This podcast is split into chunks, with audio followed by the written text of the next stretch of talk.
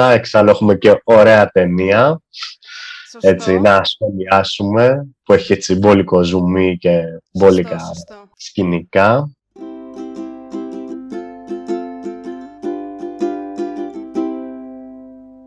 Έτσι λοιπόν σας καλωσορίζουμε στο επόμενο επεισόδιο του Spoiler The Podcast που έχω μαζί μου τον Πέτρο. Ε, Lovecraft καλύτερα, το καλλιτεχνικό μου είναι αυτό, έτσι. Με γνωρίζει. Εντάξει. Τον Lovecraft Ο λοιπόν. Πέτρος δεν το αβαλνούμε για κάποιο λόγο. Δεν έχω. Όπως θέλεις πες με. Anyway. τον Lovecraft, τον Πέτρο, όπως θέλεις εσύ, όπως θέλει το κοινό.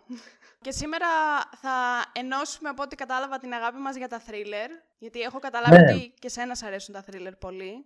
Τα thriller είναι η αγάπη μου πότε ήμουν πολύ μικρός. Δηλαδή, θυμάμαι τον εαυτό μου σε φάση, ακόμα και δημοτικό μη σου πω, για να μην μιλήσω για λύκειο γυμνάσιο, που πάντα πήγαινα βίντεο κλαμπ και έπαιρνα τις αντίστοιχες ταινίες και πάντα απορρονόμουν. Είμαι γενικά πολύ φαν ε, των ταινιών τρόμου. Μ' αρέσουν και οι πιο καινούριε που έχουν βγει, που έτσι λανσάρουν κάτι διαφορετικό ε, στον κινηματογράφο τρόμου, αλλά και οι παλαιότερες. Πριν ξεκινήσουμε να μπούμε σ- καθαρά στην ταινία που θα σχολιάσουμε, πες μας λίγα πράγματα για σένα ή οτιδήποτε θέλεις να πεις για την εκπομπή σου, ας πούμε, που την άκουγα πριν λίγο και μου άρεσε πάρα πολύ. Αν έχεις ε, δύο-τρεις αγαπημένες ταινίες έτσι εύκαιρες να μας πεις. Ναι, λοιπόν, πολλές ερωτήσεις αρχικά. Θα προσπαθήσω να απαντήσω σε όλες. Θα προσπαθήσω, πάντως. Εγώ μένω αρχικά στην Αθήνα. Είμαι ένας τύπος που του αρέσει πάρα πολύ να ταξιδεύει, να ακούει μουσική και να βλέπει ταινίες. Στο επάγγελμά μου είμαι δικηγόρος, ασχολούμαι με τη μουσική ερασιτεχνικά και είναι κάτι το οποίο έτσι γεμίζει πολύ το free time μου, όπως και οι ταινίες και το αγαπώ πάρα πολύ. Τώρα, ταινίες τρόμου κυρίως έβλεπα έτσι από τα πάντα μου, από μικρός, Μμμ. αλλά έχω δει και άλλου είδους ταινίες. Τώρα, επειδή το θέμα μας είναι και η ταινία η οποία θα, πω- θα μιλήσουμε σήμερα, ταινία τρόμου, θα μιλήσω για ορισμένες αγαπημένες ταινίες τρόμου. Θα μπορώ να πω για τα εφιάλτη στον δρόμο με τις Λεύκες, ε, Nightmare on the Elm Street, ουσιαστικά άλλο το πώς έχουμε μεταφράσει εμείς εδώ στην Ελλάδα. Είναι ένα, μια άλλη ιστορία. Το Friday 13 που το επίσης έγραψε, το Halloween και πολλές άλλες ταινίες. Το Crow, το οποίο έχει μια άλλη έτσι, Μμμ. αισθητική. Γενικά λατρεύω τον ε, horror κινηματογράφο. Χωρίς, να- επειδή ανέφερα κυρίως έτσι, παλιές ταινίες, δεν σημαίνει σε καμία περίπτωση ότι απορρίπτω τις πιο καινούριες, έτσι. Ούτως ή άλλως και εμείς τρόμου. αυτό που θα σχολιάσουμε σήμερα είναι πολύ καινούριο. Ναι, είναι του 17 και Του είναι η 17, αλήθεια, έτσι, περίμενα ε, ότι θα έβλεπα κάτι κλασικό, δηλαδή από ένα σημείο και μετά, όπως παλαιότερα οι ταινίες τρόμου ήταν ε, σε φάση ένα serial killer ή κάποιο φάντασμα που έχει στοιχειώσει κάτι ή κάποιος που κυνηγάει κάποιους. Ε, περίμενα θα ήταν ε, στο μοτίβο το οποίο ακολουθούν οι ταινίες τη σήμερα ημέρα, όμως πραγματικά χάρηκα γιατί δεν ήταν αυτό. Ήταν δηλαδή, θεωρώ τον Get Out είχε να δώσει πολλά πέρα από τα υπέροχα soundtracks, τα οποία ήταν αδύνατο να μην σχολιάσω Ναι, ναι. πραγματικά μου άρεσε όπως είχαν ενορχιστρώσει τις σκηνές. Ε, θεωρώ ότι ξέφευγε από το συνηθισμένο, δηλαδή έτσι, μοτίβο ταινίας τρόμου από το 2000 και μετά. Και εγώ αυτό ακριβώς θα έλεγα, ότι περίμενα ότι θα έχει, επειδή την είχα τη ταινία αυτή στη λίστα μου πάρα πολύ καιρό και δεν έτυχε να τη δω ποτέ, αλλά μ, την είχε δει πολλοί κόσμος και λέγαν όλοι ότι είναι πάρα πολύ ωραία και τρόμου ταινία καινούρια που δεν βγαίνουν πια τόσο καλές ταινίες τρόμου καινούριες κτλ. κτλ. Και περίμενα ότι θα είναι κάτι πολύ τρομακτικό με jump scares και τέτοια, που όμως δεν ήταν και ήταν πολύ διαφορετικό και είχε, για μένα είχε πολύ διαφορετικού είδους τρόμο. Όχι με την κλασική την έννοια ας πούμε, που έχουμε συνηθίσει, που θα δεις κάτι και θα πεταχτεί κάτι και θα σε τρομάξει. Ε, ακριβώς αυτό και αυτό είναι και το γεγονός το οποίο με κέρδισε σε αυτή την ταινία. Δηλαδή έπαιζε με το κλασικό story ότι πάει κάποιος ή κάποιοι σε ένα σπίτι και ότι κάτι δεν πηγαίνει καλά σε αυτό το σπίτι. Όμως σου περνούσε μηνύματα για τον ρατσισμό. Υπήρχε ο psycho τύπος μέσα σε όλα αυτά, αλλά ουσιαστικά ο κάθε psycho τύπος είχε το δικά του τρέλα μέσα. Ήταν κάτι έτσι το οποίο ναι μεν έπαιζε με τους βασικούς κανόνες, αλλά έδινε έτσι μια, ε, έτσι ας το πω έτσι, από πολύπλευρη πτυχή του κάθε χαρακτήρα και ακόμα και του τρόμου τον οποίο πρόκειται να νιώσει κάποιον. Δηλαδή για κάποιον άνθρωπο ο οποίος έτσι αγχώνεται στις σκηνές πανικού μπορούσε να του δώσει αυτό. Αν κάποιος φοβόταν τα πολλά αίματα ή τα σκοτάδια ή κάτι τέτοιο πάλι μπορούσε να πατήσει εκεί. Ε, αν κάποιος φοβόταν τα jump scare, επίσης είχε. Είχε λίγα, όμως είχε λίγο απ' όλα. Δηλαδή δεν ήταν μια ταινία. Είχε λίγο απ' όλα αυτό. αυτό είναι ταινίες, οι οποίες ήταν για παράδειγμα μόνο jump scare ή μόνο αίματα. Δηλαδή και δεν σε κερδίζουν τόσο. Άμα η ταινία δεν το σπάσει και λίγο και με άλλα πράγματα, ε, χάνει θεωρώ σε ένα σημείο. Συμφωνώ, έχεις, έχεις δίκιο. Λοιπόν, τι κάνουμε πάντα σε αυτό το podcast, σχολιάζουμε τη βαθμολογία της ταινίας. Οπότε, εγώ θα σου πω τι βαθμολογία έχει, θα μου πεις αν τη θεωρείς δίκαιη ή άδικη και πώς θα βαθμολογούσες εσύ το Get Out με άριστα το 10. OK. Okay. Όπου έχει 7,7 στα 10. Κοίταξε να δεις, ε, η βαθμολογία είναι κάτι πολύ υποκειμενικό θεωρώ. Ναι, σίγουρα. Ε, από την άποψη ότι κατάφερε να με κρατήσει στην καρέκλα μου, ε, κατάφερε και να μην το γελιοποιήσω, γιατί συνήθως τα θρίλερ τα βλέπω και πολλές φορές είναι παρέα και τα μετατρέπω σε κωμωδίες. Επειδή εντάξει, θεωρώ ότι επαναλαμβάνονται γιατί ναι. μερικά πράγματα τα αποδίδουν τρομακτικά, ενώ δεν είναι και τα, τα αποδίδουν όχι τρομακτικά, μαλακία είπα, τα αποδίδουν ως τρομακτικά, όμως στην πραγματικότητα είναι κομικά. Ε, θεωρώ ότι εγώ θα του έβαζα γύρω στο 7 6,5 εκεί. 6,5 Οπότε... 6,5 χαμηλό μου ακούγεται. Ε, κοίταξε, όπως σου είπα, έχω δει άπειρες, βλέπω χρόνια πολλά ταινίες τρόμου, δηλαδή, ε, αλλά για τα δεδομένα της εποχής της οποία ζούμε ήταν από τις πολύ καλές ταινίες, δηλαδή, εγώ τη χάρηκα. Και εγώ 7 τις έβαλα. Δηλαδή, να μην λέω κι εγώ ότι έβαλα κάτι τρομερό παραπάνω το 6,5.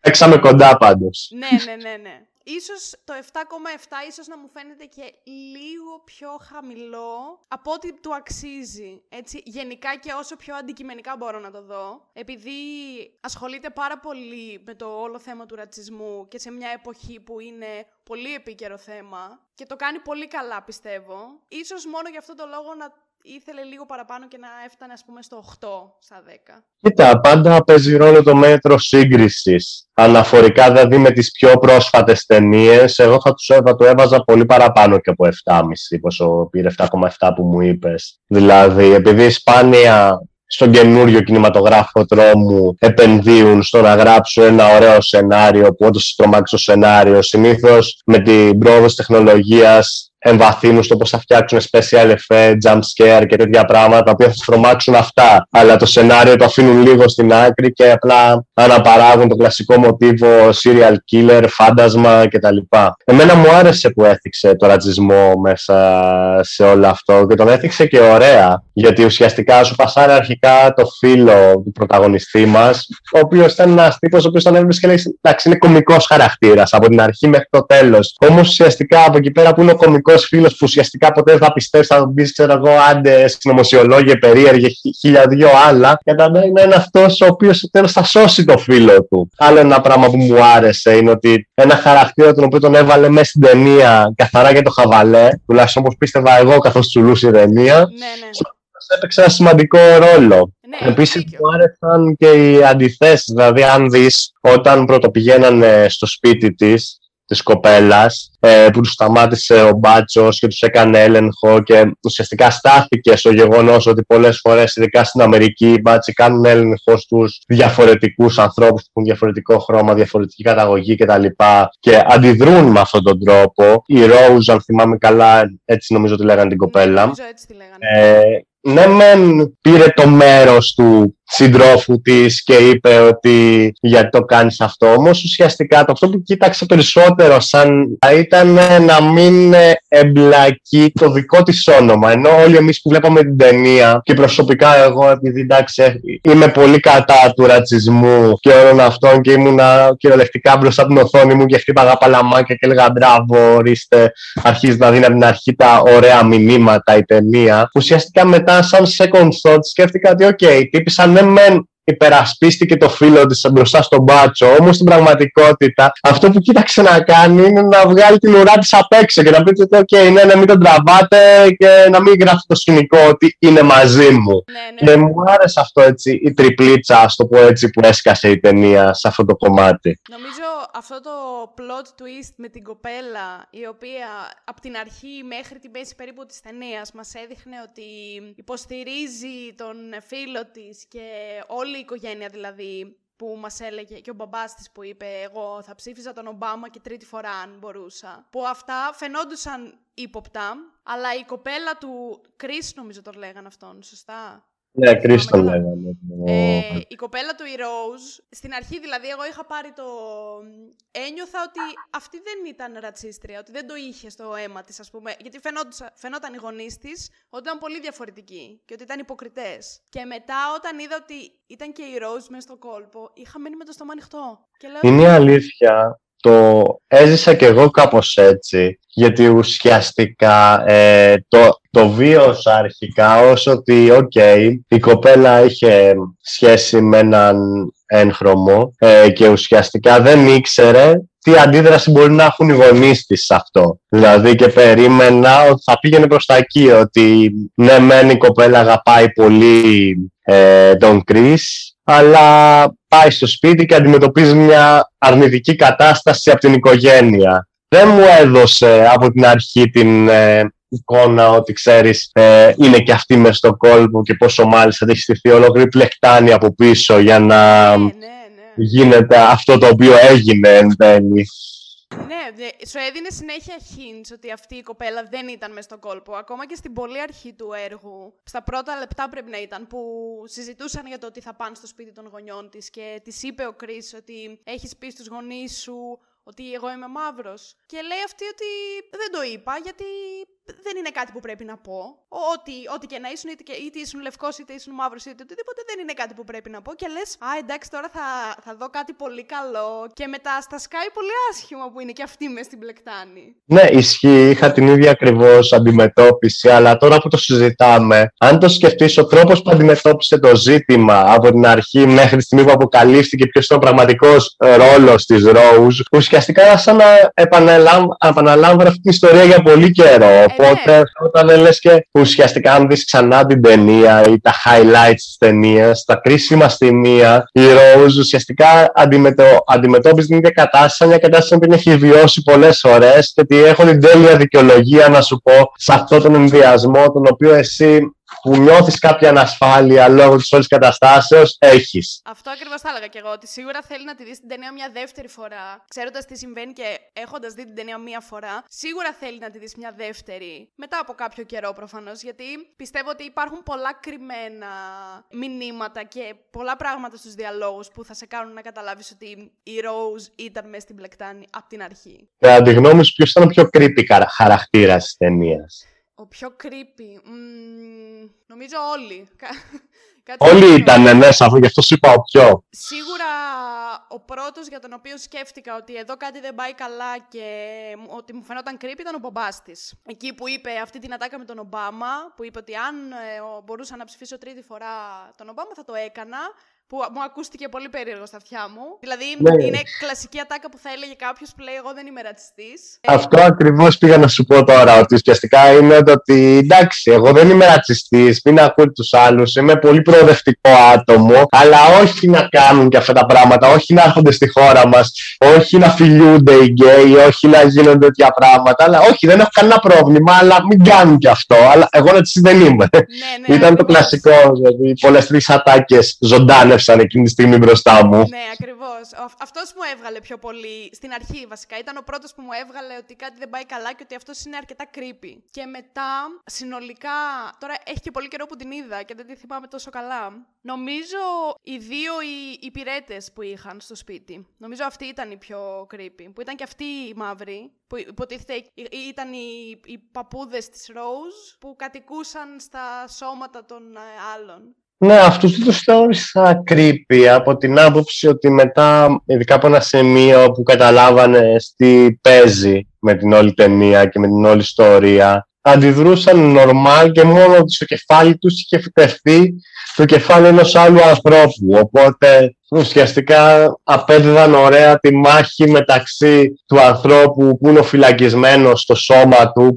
και του ανθρώπου που, είναι, που του έχουν εμφυτεύσει ένα κεφάλι και σκέφτεται κάτι άλλο. Εμένα μου φάνηκαν αυτοί creepy πάρα πολύ γιατί ενώ ήταν η μόνη μαύρη στο σπίτι της οικογένειας της Rose που πήγε ο Chris και λες ότι μάλλον θα έχει κοινά με αυτούς κτλ. κτλ του φερόντουσαν ρατσιστικά. Και αυτό, αυτό ναι. με έκανε κάπως να τρομάξω λίγο για το τι μπορεί να συμβεί στη συνέχεια της ταινίας. Ταινίας. Γι' αυτό δηλαδή μου φάνηκαν πολύ creepy αυτοί οι δύο. Μ' αρέσει το point of view σου πραγματικά, γιατί αυτό που είπες τώρα δεν το είχα προσέξει είναι η αλήθεια όταν έβλεπα την ταινία. Εμένα περισσότερο με σκάλωσε η μητέρα της Rose, δηλαδή εγώ θεωρούσα στην αρχή ότι μας πάσαρε τους υπόλοιπους η ταινία ως κακούς ουσιαστικά, τον αδερφό της Rose, τον πατέρα με τις ατάκες αυτές, αλλά ότι η μητέρα ήταν με κάποιο τρόπο που κινούσε τα νήματα πίσω από όλο αυτό, που εν τέλει δεν έχει καμία βάση σαν ε, σενάριο, αλλά και εκεί πέρα που τον υπνώτισε για πρώτη φορά, ξέρεις, που τον είδαμε να χάνεται και όλα αυτά, εκείνη η αλήθεια ταινία με σκάλωσε. Ναι, ναι. Δηλαδή, λέω τώρα τι γίνεται. Εν τω μεταξύ, έχει κερδίσει και Όσκαρ για το σενάριο η ταινία αυτή. Είχε πάρει καλύτερο σενάριο στο 18, τα Όσκαρ, μου φαίνεται. Ναι, ναι, το διάβασα αυτό ότι έχει βραβευτεί με Όσκαρ. Θεωρώ ότι και ήταν υποψήφια και για πολλά ακόμα. Είχε σίγουρα και πρώτο ανδρικό για τον πρωταγωνιστή και είχε μου φαίνεται και καλύτερο σκηνοθέτη, αν δεν κάνω λάθος. Και καλύτερη ταινία αλλά μόνο υποψήφια σε αυτές τις κατηγορίες. Κοίτα, καταρχάς θεωρώ ότι το Όσκαρ ε, το πήρε καθαρά με την αξία της σαν ταινία, γιατί είχε και πρωτότυπο σενάριο που ξέφευγε, όπως είπαμε εξ αρχής, από τα βασικά που έχουμε συνηθίσει. Είχε πολύ ωραία soundtracks, πολύ ωραία σκηνοθεσία, είχε ωραία πλάνα σε πολλές φάσεις, για παράδειγμα στον υπνοτισμό, τον πρώτο του Chris, αλλά και στη συνέχεια ναι, ναι. έβλεπες, δηλαδή ήταν σαν να το ζούσες, σαν να νόμιζες ότι όντως εκεί που κάθεσαι στην καρέκλα σου και βλέπεις, ξαφνικά θα φύγει πίσω και κάτι θα πάει λάθος. Σε τράβαγε, είχε την αγωνία, δηλαδή έτρεχε ο Κρι και κάποιο λόγο έτρεχες και εσύ μαζί του. Ναι, ναι, έχεις Είχε αυτό ότι να το νιώσεις. και είχε και το ότι καταπιάστηκε και με ωραία θέματα. Δηλαδή, εντάξει, τρόμο μπορείς να πουλήσεις με πολλούς τρόπους. Αλλά σίγουρα έχει πολύ μεγαλύτερο βάθος άμα θίγεις ένα φαινόμενο όπως ο ρατσισμός σε αυτό μέσα. Έχεις δίκιο, ναι πιο creepy σκηνή στην ταινία, τώρα που είπες creepy χαρακτήρες. Εγώ θεωρώ ότι ήταν η στιγμή κατά την οποία άρχισε ο Κρις να συνειδητοποιεί το τι συμβαίνει. Γιατί, OK, okay, μέχρι πριν ουσιαστικά έβλεπες πράγματα τα οποία συνηθισμένα, αλλά το βλέμμα του τρόμου που ένιωσε, μόλις, καταλάβ, μόλις κατάλαβες ο άνθρωπος που έχει μπλέξει, τι καταστάσεις είναι αυτές οι οποίες βιώνει και εκεί θεωρώ ότι ο ηθοποιός που παρίστανε τον Κρι έδωσε πολύ ωραίο έτσι, ρεσιτάλ ερμηνείας. Ήταν ότι στο πώς άρχισε σιγά σιγά να ενσαρκώνει το φόβο τον οποίο ζούσε.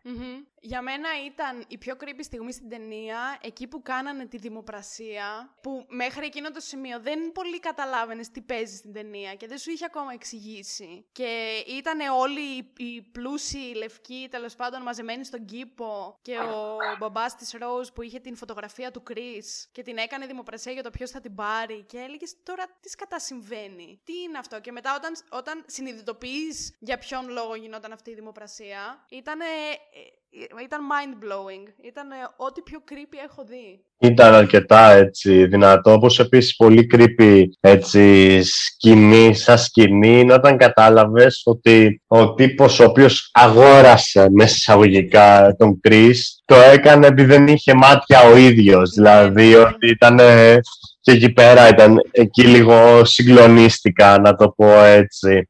Ναι, ήταν και αυτό. Και αυτό ήταν ε, τρομερό. Και επίσης, εμένα. Δε, όχι ότι ήταν creepy σκηνή, ήταν πολύ τρομακτική όμως. Όχι με την έννοια του τρόμου. Στο τέλος που τους έχει σκοτώσει όλους ο Κρι και βγαίνει από το σπίτι τέλος πάντων για να δραπετεύσει και βλέπεις ότι έρχεται ένα περιπολικό. Για λίγο σκέφτηκα ότι σε αυτό το περιπολικό, αν δεν είναι ο φίλος του και είναι κάποιος άλλος αστυνομικός, ότι μπορεί πολύ εύκολα να κατηγορήσει τον Κρι για όλα αυτά. Και εκεί, εκεί ήταν μια στιγμή, ήταν πολύ τρομακτική στιγμή. Όχι με την έννοια του τρόμου, κατάλαβες τι θέλω να πω; Ναι, κατάλαβα. Εμένα αυτή η σκηνή μου έδωσε πάγο, γιατί ουσια... με, πά... πάγωσε ουσιαστικά. Για να σου εξηγήσω ακριβώς γιατί. Γιατί ουσιαστικά όλο το διάστημα το οποίο ο Κρι έπαιρνε την εκδίκησή του και καθάριζε όλους αυτούς. Εγώ ήμουν πραγματικά βάργα παλαμάκια, είχα χαρεί. Δηλαδή, γούσταρα πάρα πολύ αυτό το οποίο συνέβαινε στην ταινία. Ήταν η δικαίωση η οποία είχε έρθει και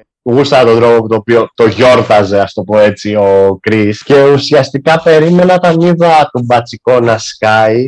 Ε, λέω τώρα θα είναι ο μπάτσος ο αρχικός, ο οποίος θα είναι και αυτός μπλεγμένος στην ίδια κλίκα με την οικογένεια της Rose. Και λιγάκι αυτό λέω τώρα γιατί; Μην με ξενερώσεις, είπα μέσα μου ταινία και τελικά δεν με ξενέρωσε γιατί έσκασε ο φίλος του Κρίς αυτή έτσι η αστεία στο πω έτσι φυσιογνωμία που είδαμε στην αρχή και τη σχολιάσαμε κιόλας. και ήταν έτσι μια ωραία ανακούφιση. Ναι, ναι. Και μου άρεσε και ο τρόπο που ε, πέθανε η Rose εν τέλει. Δηλαδή... Πέθανε η Rose, πιστεύεις ότι πέθανε; Γιατί θυμάμαι ε, ότι στο αφήνει ε, λίγο ε, ντεμή μάλλον πάνω στην κρίση του θεατή. Θεωρώ ότι, την, ε, ότι, ότι αυτό που θέλει να περάσει η ταινία είναι ότι απλά τη σκότωσε και ότι απλά δεν ήθελε καν να μοιραστεί τα τελευταία moments της ζωής της μαζί του. Δηλαδή ότι ήξερε ότι παρατώντας την εκεί πέρα τόσο βαριά τραυματισμένη θα πεθάνει, ότι ήταν το, αυτό το οποίο θα ακολουθούσε 100% μετά και ότι απλά ο Κρίς προχώρησε στη ζωή του χωρίς να κρατάει κάποια κακία, απλά ότι τράβα ψόφα μωρή, σε φάση τέτοια. Και άμα η Rose τελικά δεν πέθανε και την έσωσε κάποιος. Και μας έρθει κάποια στιγμή εμάς το sequel που η Rose ζει Κοίτα, αυτό ήταν κοντά στην μπλοκή, γιατί ουσιαστικά ήσουν σε μια ταινία την οποία ότι όλο το point ήταν εκτός από ότι ε, βρισκόταν σε ένα ρατσιστικό σπίτι που έκανε όλα αυτά που έκανε, ότι το σπίτι αυτό ήταν και στη μέση του πουθενά. Οπότε στη μέση του πουθενά δεν είχε chance να εμφανιστεί κάποιος άνθρωπος. Οπότε θα ακύρωνε λίγο ένα από τα στοιχεία ναι, ναι, σωστά, έχεις δίκιο. Αυτό δεν το, δεν το θυμόμουν ότι ήταν το σπίτι στη μέση του πουθενά. Γιατί θυμόμουν ότι βρήκαν τους αστυνομικούς όταν πήγαιναν στο σπίτι. Οπότε ξέχασα ότι όντως το σπίτι ήταν στη μέση του πουθενά. Κάτι τρει ταινίε σε κάνουν να μην θέλεις ένα σπίτι στη μέση του πουθενά. Που στην πραγματικότητα θα ήταν full ε, πρακτικό. Δηλαδή, εγώ θα το γούσταρα να έχω να μια κιθαρόνα κάπου έτσι μέσα στα δέντρα και να ζούσα ζωάρα και όποτε ήθελα να διασκεδάσω ή να καβλαντήσω, να κάνω οτιδήποτε, κατέβω στην πόλη. Μια χαρά θα ήμουν. Αλλά βλέπεις κάτι τις ταινίες και είσαι σε φάση second thoughts απευθείας. Και εγώ το ίδιο πράγμα. Θα, θα μου άρεσε πάρα πολύ να έχω ένα σπίτι μέσα στην ερημιά. Να είσαι μόνος σου, στο δάσος, να έχεις τη σπιταρόνα σου, διόροφο, τριόροφο σπίτι, τι θα είναι. Και δεν υπάρχει ούτε μία ταινία που να σου λέει, τρόμου τώρα έτσι, που να σου λέει πήγαινε μείνε σε ένα τέτοιο σπίτι, δεν θα πάθεις τίποτα.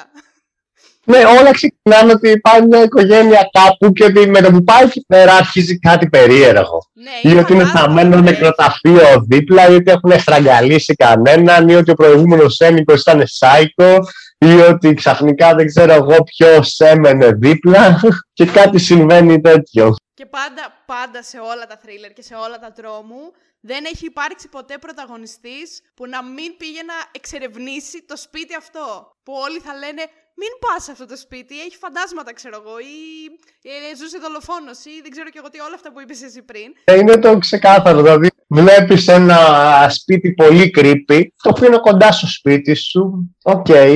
Στο 2021 μπορεί να βγάλεις κάποια selfie με τους φίλους σου σε φάση στοιχειωμένο σπίτι και να καβλαντήσεις στο Instagram, αλλά στην πραγματικότητα δεν θα μπεις μέσα σε καμία περίπτωση. Πόσο μάλλον αν στην τοπική κοινωνία, επειδή συνήθως αυτά συμβαίνουν και σε τοπικές κοινωνίες κλειστές κτλ., έχουν βγει σε θρύλοι ότι όποιος μπαίνει μέσα δεν βγαίνει. Αλλά για κάποιο λόγο βλέπεις κάποιους νέους πάνε μέσα και θεωρούν ότι, OK, πάμε, έχω μπράτσα, το έχω. Άμα βγει φάντασμα, το γαμάω, OK.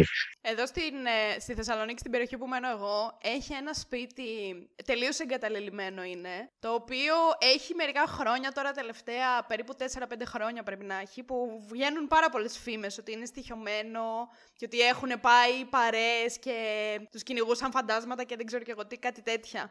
Αλλά δεν έχω πάει ακόμα να το εξερευνήσω και δεν νομίζω κιόλας ότι θα πάω ποτέ. Με την αφορμή αυτή θα σου πω μια μίνι ιστορία. Εγώ σπούδαζα για κάποιο διάστημα στην Κύπρο. Στην Κύπρο υπήρχε ένα παλιό ξενοδοχείο το οποίο είχε καταληφθεί για χρόνια τέλος πάντων. Και ουσιαστικά πήγαμε μια νύχτα με τα παιδιά έτσι. Και ανεβήκαμε πάνω. Θυμάμαι τότε ότι είχαμε πάρει και κάτι κλαδιά, κάτι λοστούς, κάτι τέτοια.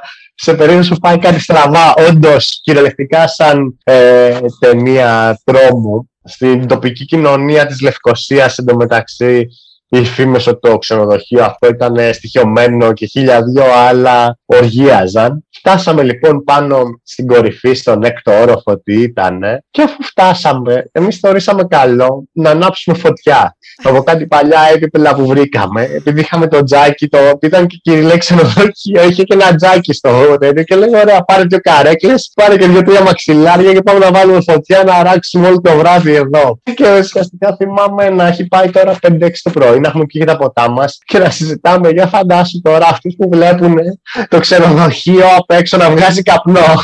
Πιστεύω πραγματικά θα μας δούμε στις ειδήσεις. Και έτσι δημιουργούνται οι φήμες. Τέλειο, τέλειο. Μπράβο. Πολύ καλό ήταν αυτό. Θα μπορούσαν όντως να σας είχαν βγάλει στις ειδήσεις. Εγώ προσωπικά θα είχα πεθάνει στο γέλιο μα γινόταν τέτοιο σκηνικό. Αυτά νομίζω πάνω κάτω με το Get Out. Δεν ξέρω αν έχεις εσύ κάτι άλλο να προσθέσεις που να ξεχάσαμε ίσως. Ε, δεν έχω κάτι ιδιαίτερο να προσθέσω ουσιαστικά το οποίο δεν σχολιάσαμε γιατί θεωρώ ότι καταρχάς ότι αν πούμε περισσότερα είναι σαν να δίνουμε και λίγο όλη την ταινία. Θεωρώ ότι το σημαντικό είναι να δει κάποιος την ταινία ακούγοντας εμάς να τη σχολιάζουμε. Αυτό που θέλω να πω είναι ότι ουσιαστικά ότι έβγαζε όντως την ένταση την οποία ε, βίωνες βλέποντας την ταινία. Δηλαδή οι πρωταγωνιστές σου έβγαζαν όντως την ένταση. Δηλαδή όταν ο Φρυς έτρεχε και προσπαθούσε να διαφύγει από αυτή την κατάσταση, όταν αυτός ο οποίος ήταν ο παππούς της Ρόουζ για κάποια δευτερόλεπτα τέλος πάντων ξύπναγε, mm-hmm. το έκανε να φαίνεται αληθοφανές αυτό το οποίο συνέβαινε προς τα έξω. Εγώ... Μου άρεσε αυτό. Μία απορία που μου έμεινε από την ταινία ήταν ότι ή τουλάχιστον εγώ αν δεν το κατάλαβα, ότι δεν μας εξήγησε για ποιον λόγο η... κάποια στιγμή που όταν έγινε αυτό το πάρτι με, όλους τους, ε, με όλη την οικογένεια της Rose και είχε έρθει μόνο ένας ε, μαύρος ο οποίος κατοικούσε μέσα στο σώμα του τέλος πάντων κάποιος άλλος και εκεί με το flash, με το flash της μηχανής που έπαθε αυτός μια κρίση που είπαν και καλά ότι έπαθε επιληπτική κρίση Κάτι τέτοιο είχαν πει. Το οποίο δεν μας εξήγησε ποτέ γιατί το Flash δημιουργούσε αυτή την αντίδραση. Αυτό θα ήθελα να είχα μάθει. Ναι, κοίταξε να δεις. Ε, είχα διαβάσει κάτι σχετικά με αυτό, ε, το οποίο ουσιαστικά θέλει να συνδέει το Flash ε, με, το, ε, με το φως που έχει το περιπολικό της αστυνομίας και ουσιαστικά ότι προκαλεί πανικό και υπερδιέργεση των συναισθημάτων ε, στους έγχρωμους ανθρώπους τόσο ικανοί που να μπορεί να τους ξυπνήσει ακόμα και από μια τέτοια κατάσταση. Το είχα διαβάσει κάπου στα σχόλια αυτό και μου είχε φανεί έτσι ενδιαφέρουσα σαν εξήγηση. Ναι, όντως. Γιατί ουσιαστικά όταν σκάνει μπάτσι, ξέρω εγώ προς τα εσένα, αυτό που βλέπεις δηλαδή σου βγάζει ένα μπανικό. Οπότε και το flash που αναβοσβήνει εκείνη τη στιγμή όταν είσαι υπνοτισμένος μπορεί να σου φέρει συνειρμικά αυτό. Όντως, πολύ Οπότε... ενδιαφέρουσα οπτική, ναι. Δεν, θα το... δεν υπήρχε ποτέ να το σκεφτόμουν αυτό. Ε, έχει έτσι και μία άποψη ουσιαστικά που περνάει λίγο και το μήνυμα της αστυνομικής βίας την οποία όχι μόνο με την υπόθεση του George Floyd που έγινε το καλοκαίρι πέρσι, αλλά γενικά θεωρώ πολλοί έτσι άνθρωποι στην Αμερική έχουν βιώσει το φιλετικό ρατσισμό ακόμα και σε μια πολιτισμένη κοινωνία την οποία ζούμε σήμερα. Οπότε θεωρώ που έτσι έστω και υποσυνείδητα σου έδινε αυτή την εντύπωση έτσι ότι γιατί όλα αυτά ξέρεις, θα δίνει και λίγο μέσα στο μυαλό σου θα δίνει σαν την ταινία ως ταινία. Μάλιστα, πάρα Όπως πολύ επίσης, υποσυνείδητα είναι ότι ουσιαστικά αν θυμάσαι στα Δημητριακά που έτρωγε σε κάποια φάση στην ταινία η Rose, ουσιαστικά είχε βάλει διαφορετικά τα Δημητριακά της που είχαν διάφορα χρώματα και μαύρο εννοείται. Ναι. Αλλά το ποτήρι με το άσπρο γάλα το είχε ξεχωριστά και πιο ζουμαρισμένο και έτσι. Ναι, το, ε... το, το, είδα και μετά σε ένα βίντεο που είχα δει με διάφορα easter eggs που είχε για την ταινία. Το είχα δει και εκεί, αλλά ήταν πολύ φανερό όταν έβλεπες την ταινία. Ναι, είναι πολύ φανερό, αλλά στο βαθμό που εμείς στην αρχή δεν το καταλάβουμε καν ότι η Rose παίζει αυτό το ρόλο. Όμως, αν προσέξει αυτό ε, το second thought που λέγαμε, ξέρω εγώ, πάνω στην ταινία ή τη δεύτερη ματιά που θα ρίξεις ε, στα πλάνα της, είναι ότι σου ξυπνάει αυτό το πράγμα. Νομίζω, αν τη δούμε δεύτερη φορά, θα προσέξουμε πάρα πολλά τέτοια κομμάτια. Τα οποία προφανώς στην πρώτη προβολή δεν τα βλέπεις, γιατί δεν ξέρεις τι θα συμβεί. Κοίτα, έχω κάνει, έχω, έχοντας κάνει παρέα κατά καιρούς με σκηνοθέτες, όχι ταινιών κυρίως, βίντεο κλιπ, αλλά και γενικά άτομα τα οποία ασχολούνται με τέτοιου είδους, με ταινίες μικρού μήκους. Όλοι αυτοί οι συζητήσεις που έχω κάνει και σε ποτά που έχω πιει μαζί τους μου έχουν πει ότι προσέχουν κυριολεκτικά το δευτερόλεπτο. Δηλαδή, κάθε σκηνή η οποία σκάει στην οθόνη τη δική μου και τη δική σου είναι προσεγμένη μέχρι το τελευταίο του λεπτό. Οπότε θεωρώ ότι ναι, δηλαδή δεν είναι τίποτα έτσι το βάλαμε επειδή έτσι έκατσε, ότι κάθε τι το οποίο υπάρχει μέσα στο πλάνο υπάρχει για κάποιο λόγο.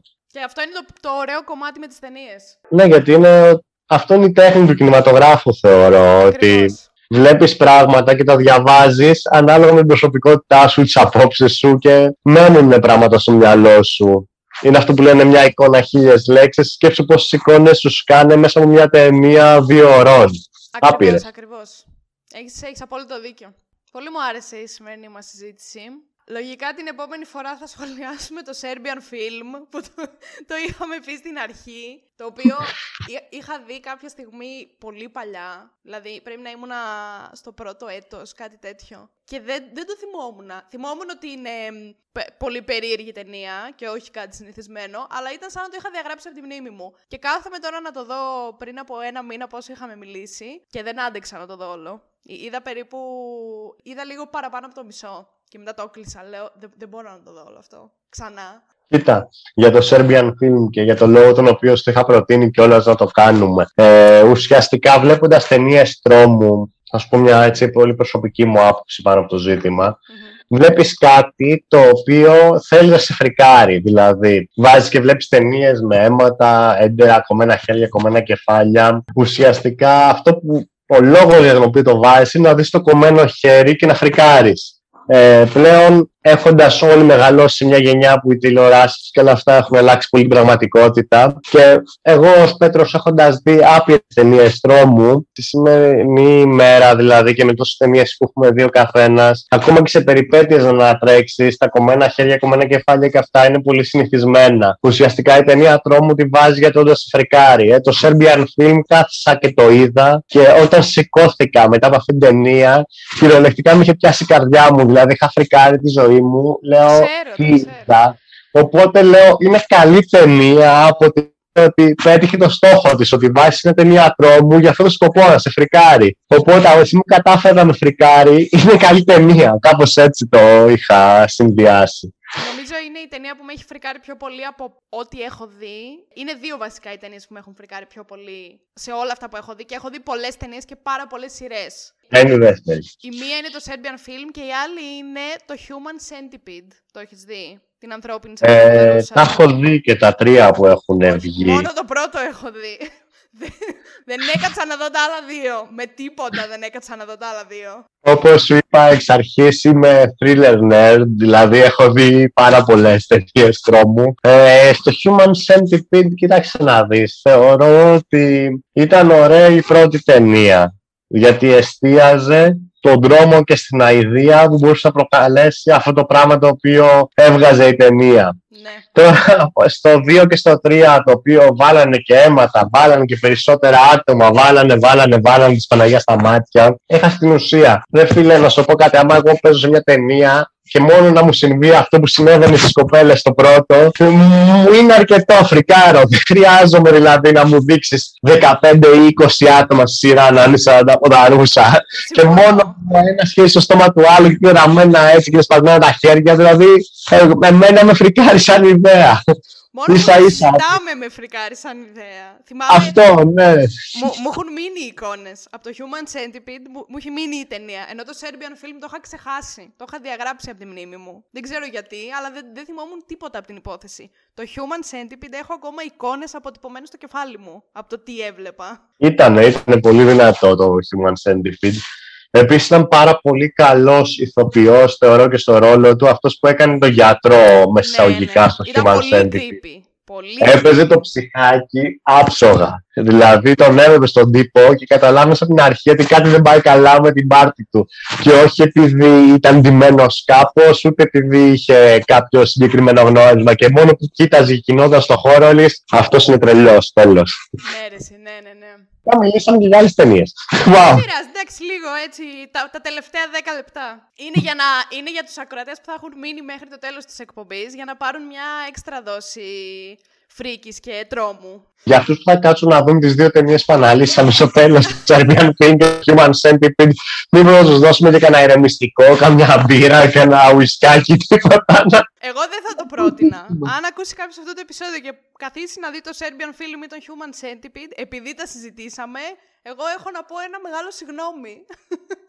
Για τη φρίκη που θα δείτε. Σίγουρα, σίγουρα με παρέα, εγώ θα το πρότεινα. Για να υπάρχει λίγο και το το τζέρτζελο που συμβαίνει όταν είσαι με παρέα. Αυτό που έλεγες και εσύ πιο πριν. Ότι... Το διακομωδείς, ναι. ναι. ναι. δηλαδή. Ναι. Να το, το παίρνεις πιο light.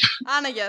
Οι καλύτερες ταινίες, by the way, και με αυτά κλείσω, είναι ότι όταν ε, για παρέα είναι με τα ζόμπι. Εγώ πεθαίνω να βλέπω ναι. ταινίες με ζόμπι ή με φαντάσματα με παρέα. Δηλαδή και μόνο που βλέπεις όλα αυτά τα ακραία σκηνικά που κάνουν τα ζόμπι έτσι και ιστορίες ή τα jump scare που έχεις πάντα κάποιο άτομο στην παρέα που φοβάται ένα τσαφ παραπάνω. Ε, έχει πάρα πολύ φάση να σε παρέα. Ναι, ναι. Και να κλείσουμε ένα μικρό έτσι story το οποίο είχε συμβεί. Είχαμε πάει να δούμε το Annabelle 2 σινεμά τώρα, πριν κάποια χρόνια πότε είχε βγει. Ήταν μια φίλη μου η οποία φοβόταν πίγια. Πάντα. Δηλαδή την παίρνω πάντα πραγματικά στα thriller και της λέω: Το ξέρω ότι φοβάσαι, θα σου κάνω εδώ το εισιτήριο. Απλά θέλω να είμαι δίπλα, να κάτσω να, κάνω τα, να, να βλέπω τα reactions σου, χωρίς πλάκα. Εγώ ήταν ακόμα χαλαρά και κατά νου πώς θα την πειράξω. είχα και αγκαλιά και τα ντορίτο και έτσι.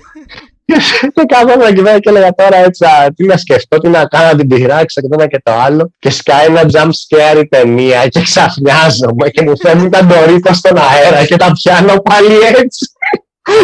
και τελικά χαίστηκα εγώ πάνω μου γιατί δεν είχα το νου μου κάνει την ταινία. Και ξαφνικά σκάει ένα ηχητικό εφέ τρελό και έφυγαν όλα στον αέρα. Ήτανε το κάρμα. Το κάρμα που ήθελε να, να, στην άλλη. να μην σκέφτεσαι κακό για τον άλλον, γιατί στο τέλος θα το φας εσύ το πακέτο. Ε, ναι. Ηθικό δίδαγμα της εκπομπής. Σε ευχαριστώ πάρα πολύ που ήρθες σήμερα και Και εγώ ευχαριστώ που με κάλεσες στην εκπομπή σου. Εύχομαι έτσι να έχεις μια ανάλογη έτσι ωραία συνέχεια. Όπω παρακολουθώ πάει πάρα πολύ καλά η εκπομπή και θέλω να συνεχίσει έτσι. Ευχαριστώ, ευχαριστώ. Και σε κάποιο μελλοντικό διάστημα να τα ξαναπούμε κιόλας. Εννοείται να τα ξαναπούμε και ίσως ελπίζω να μπορέσουμε να κάνουμε κάποια εκπομπή από κοντά. Ναι, αμέ, γιατί όχι. Δεν με χαλάει καθόλου αυτό το ενδεχόμενο, μπορούμε να το κανονίσουμε, εννοείται. Εμάς εννοείται ότι μας ακούτε σε όλες τις ακουστικές πλατφόρμες όπου υπάρχουν podcast. Υπάρχει και το spoiler, στο Spotify, στα iTunes, οπουδήποτε ψάξετε και στο YouTube Spoiler The Podcast. Κάντε και μια εγγραφή στο κανάλι ή ένα like στο βίντεο, ό,τι σας αρέσει, ό,τι θέλετε. Και μπορείτε να βρείτε και το spoiler στο Instagram, spoiler κάτω παύλα The Podcast, για να τα λέμε και εκεί και να συμμετέχετε σε οποιοδήποτε poll μπορεί να συμβαίνει για μελλοντικά επεισόδια. Εμείς σας αφήνουμε, τα λέμε την επόμενη πέμπτη στις 3 το μεσημέρι με καινούριο επεισόδιο spoiler The Podcast. Ευχαριστούμε πάρα πολύ που μας ακούσατε και μέχρι την επόμενη φορά να λιώσετε στις σειρές και στις ταινίες.